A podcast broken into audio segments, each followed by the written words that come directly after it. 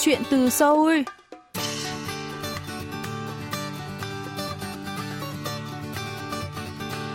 Xin chào quý thính giả, tôi là Mỹ Linh và đây là chuyên mục Chuyện từ Seoul phát sóng trên đài phát thanh quốc tế Hàn Quốc KBS World Radio.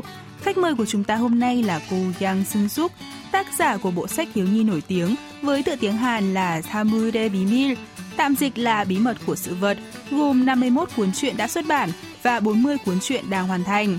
Trong số đó, 4 cuốn truyện đã được nhà xuất bản Giáo dục Việt Nam mua bản quyền để dịch và phát hành tại Việt Nam với tên gọi Bí mật để lớn khôn, gồm Tớ không sợ nữa, Tớ mê khám phá, Tớ sẽ lớn nhanh thôi, Tớ thích trò chuyện. Hôm nay, chúng ta hãy cùng lắng nghe những chia sẻ của nhà văn Yang Sưng Súc về lần xuất bản này nhé.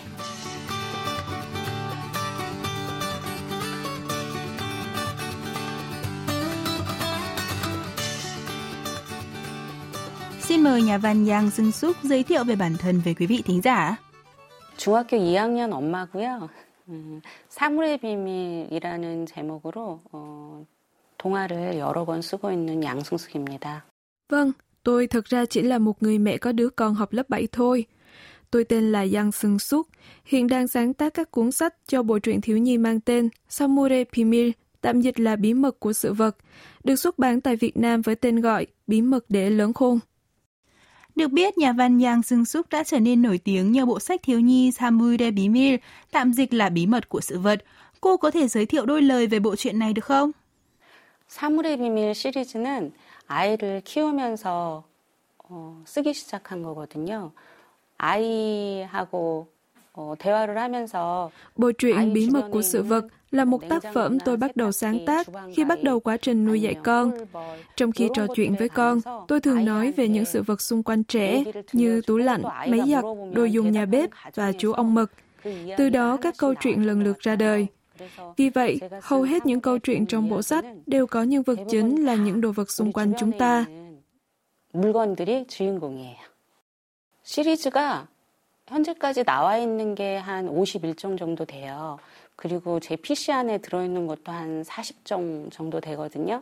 Cho tới hiện tại, bộ truyện bao gồm khoảng 51 cuốn. Máy tính của tôi cũng đang lưu trữ khoảng 40 cuốn chưa được hoàn thiện. Tôi nảy ra ý tưởng sáng tác bộ truyện khi con tôi được 3-4 tuổi. Vì mắc bệnh ung thư, tôi đã nghĩ cũng có thể mình sẽ không được sống bên cạnh con nữa, nên tôi muốn để lại gì đó thay cho lời thu thủy bên con hàng tháng, hàng ngày. Nghĩ đến việc có thể tôi không thể ở bên cạnh con, tôi đã bắt tay vào sáng tác với quyết tâm viết 365 cuốn truyện, để con đọc một cuốn mỗi ngày thay cho lời dạy của mẹ và tự tin bước ra ngoài thế giới. Tuy nhiên, tôi đã không kịp viết cho đủ 365 cuốn. Sau khi tiếp nhận hóa trị, sức khỏe của tôi cũng đã hồi phục từng chút theo thời gian. Vậy nên cuối cùng, bộ truyện đã được xuất bản với khoảng 51 cuốn. Tôi đang trong quá trình hoàn thiện thêm 40 cuốn nữa. Nội dung chính của các câu chuyện đều hướng tới việc khuyến khích các con bước ra thế giới và thực hiện ước mơ. Hãy thử thách bản thân và đừng ngần ngại và chừng chừ. Ngoài ra, tôi cũng sáng tác bộ sách với mong muốn con có thể sống hòa hợp với mọi người. 사람들이랑 같이 어울려 살았으면 하는 바람으로 글을 쓴 것 같아요. Nếu vậy thì đâu là nguồn cảm hứng cho cô viết nên từng câu chuyện trong tác phẩm này? 영감은 아이랑 같이 대화하는 과정에서 어, 나왔던 것 같아요. 아이가 Tôi nghĩ nguồn cảm hứng xuất hiện trong quá trình tôi trò chuyện với con. Nếu không tính những câu gọi bố gọi mẹ, thì câu mà trẻ hay thốt lên nhất chính là đây là cái gì? Có một lần, con nhìn vào tủ lạnh và hỏi tôi, đây là cái gì? Tôi trả lời, đây là cái tủ lạnh. Sau đó bé lại hỏi, tủ lạnh là gì? Và tôi trả lời, là một đồ vật làm ra đá lạnh. Rồi con lại hỏi, đá lạnh là gì? Khi tôi nói vậy, Vậy mẹ cho con một viên đá nhé, rồi cho bé ăn thử đá lạnh. Bỗng một ngày, con lại hỏi, đây là cái gì? Khi thấy rau trong tủ mát bị đông đá lại vì tủ lạnh bị hỏng. Thế là tôi nói, hôm nay tủ lạnh có vẻ mạnh mẽ quá rồi, rau bị đông cứng hết rồi. Và đó cũng là cảm hứng cho tôi sáng tác ra cuốn Nenjanggoe Pimil, tạm dịch là bí mật của tủ lạnh.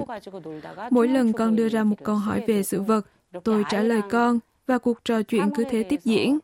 Thế là tôi hoàn thành thêm một cuốn truyện thiếu nhi. 얘기하고 이러면서 그 동화가 완성된 것 같아요. Vừa rồi tác giả có nhắc về quá trình chiến đấu chống lại căn bệnh ung thư quái ác nên muốn gửi gắm thông điệp đến con thông qua những trang sách. Vậy cụ thể thông điệp mà cô muốn mang lại là gì? 맞아요. 아이한테 어, 제가 떠나고 나서도 주눅 들지 마라. Vâng, đúng vậy. Kể cả khi không có mẹ, thì con cũng đừng chùn bước. Hãy thử thách bản thân, thất bại cũng không sao cả. Mẹ nghĩ thất bại nhiều một chút, có khi lại là điều tốt. Thất bại nhiều đến mức nó trở thành cuộc sống hàng ngày của con là một điều không hề xấu. Không sao đâu, hãy thử làm đi con, cứ làm đi, không sao cả.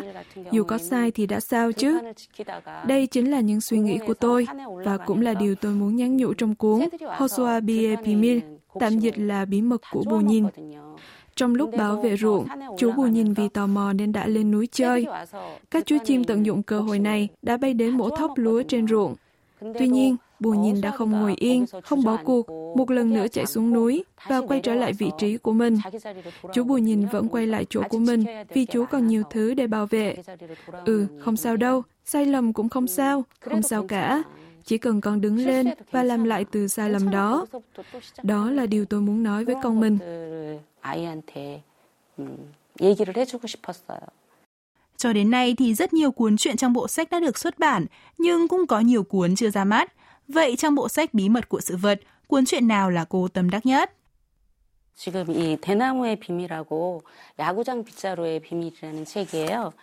Tôi vô cùng tâm đắc cuốn Thenamu에 비밀, tạm dịch là bí mật của cây tre. Tên tiếng Việt là Tớ sẽ lớn nhanh thôi. Và Yakujang Pizzaru에 비밀, tạm dịch là bí mật của cây chổi sân bóng chày. Bí mật của cây tre gần như là cuốn sách được xuất bản đầu tiên với tôi. Ngay sau khi được xuất bản tại thủ đô Seoul, cuốn sách đã được chọn là tác phẩm xuất sắc cần được giới thiệu. Còn tôi hồi còn bé rất nhỏ con, khi đưa bé đến nhà trẻ, tôi đã nghe mẹ của bạn con bé hỏi, sao bé nhà chị nhỏ con thế? Tôi đã cố gắng chăm lo cho con được ăn no ngủ kỹ, nhưng bé vẫn rất nhỏ con. 그래서 어느 날 이제 그게 계속 들으, 들으면서 스트레스였는데 có một ngày, vì thường xuyên phải nghe những câu hỏi như thế, nên tôi cũng gặp áp lực, đặt con trước mặt rồi tự hỏi, sao con lại nhỏ con vậy nhỉ? Bé nghe tôi nói vậy đã nói, mẹ ơi, con đang lớn và khỏe mạnh. Lúc đó con mới có 4 tuổi thôi. Điều này đã làm tôi phải suy nghĩ, ừ, con đang lớn khỏe thế, tại sao mình lại vậy như vậy chứ? 어떻게 해야 되나, 저떻게 해야 되나, 뭐 그런 생각을 했나, 이런 생각이 들어요. 아기 친구들이 글을 읽게 되면서, 어, 자, 아이, 우리 딸보다 더 작은 아이들. Có những đứa trẻ còn nhỏ con hơn con gái tôi nữa. Các bạn ấy sau khi đọc cuốn sách này đã nói với mẹ rằng con đang lớn lên thật tốt, con sẽ trở thành một người lớn như bạn cây tre. Đây là những lời tôi đã nghe các bé nói với người khác, chứ không phải là với tôi. À, hóa ra đây là cuốn sách động lại nhiều ý nghĩa với các bé như vậy. Đã có lúc, chính tôi cũng thấy cảm động. 해서 음, 스스로 감동한 적도 있었어요.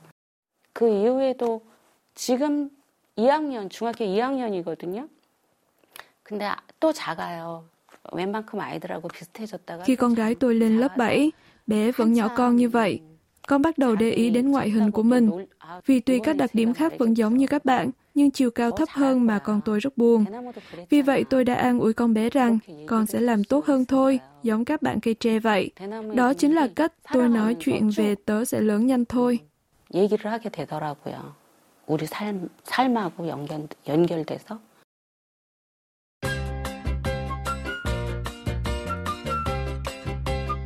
Quý thính giả đang lắng nghe chuyên mục Chuyện từ Seoul.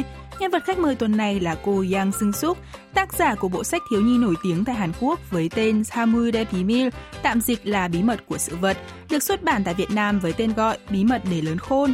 Mời quý vị tiếp tục lắng nghe cuộc trò chuyện giữa chúng tôi.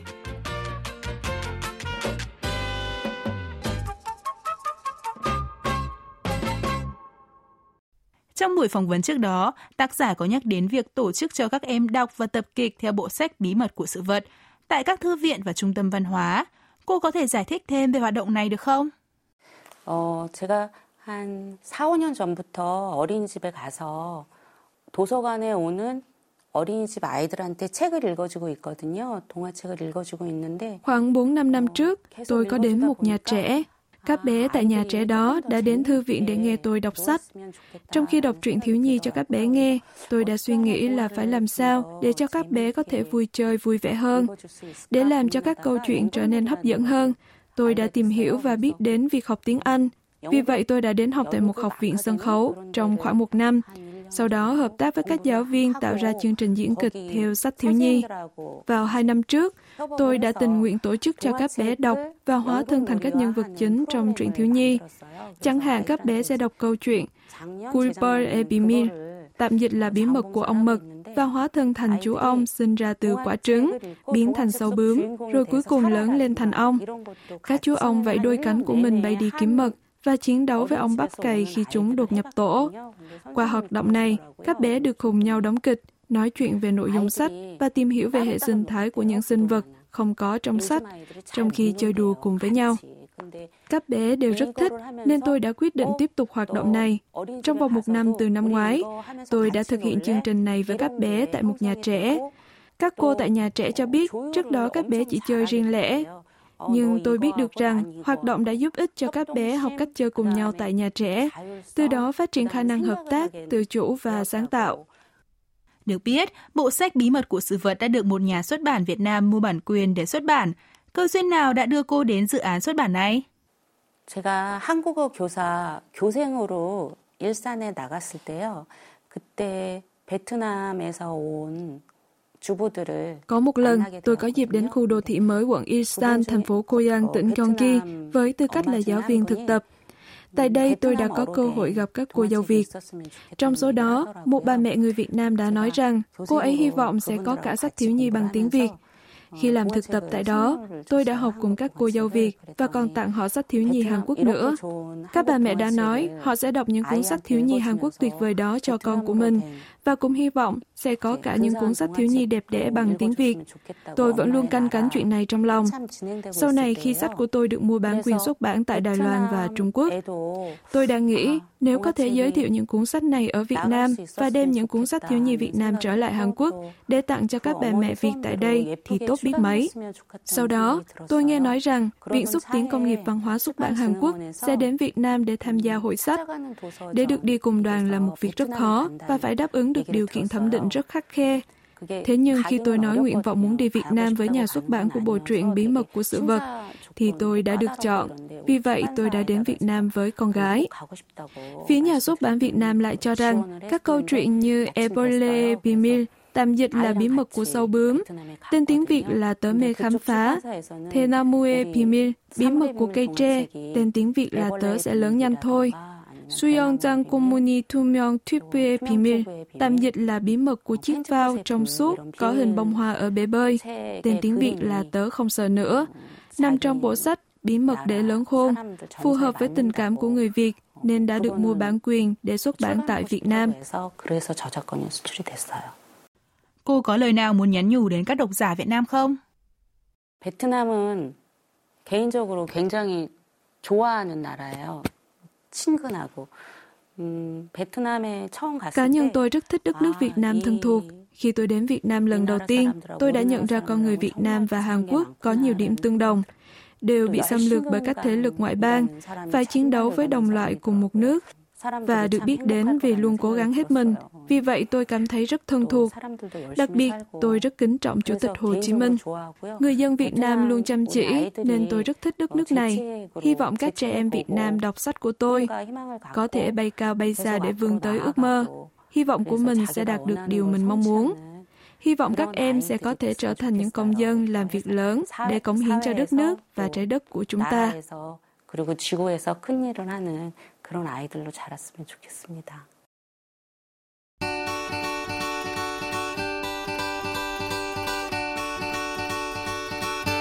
Quý thính giả thân mến, chuyên mục Chuyện từ Seoul tuần này xin được khép lại tại đây. Xin cảm ơn quý vị đã luôn quan tâm theo dõi và hẹn gặp lại quý vị trong những chương trình tiếp theo.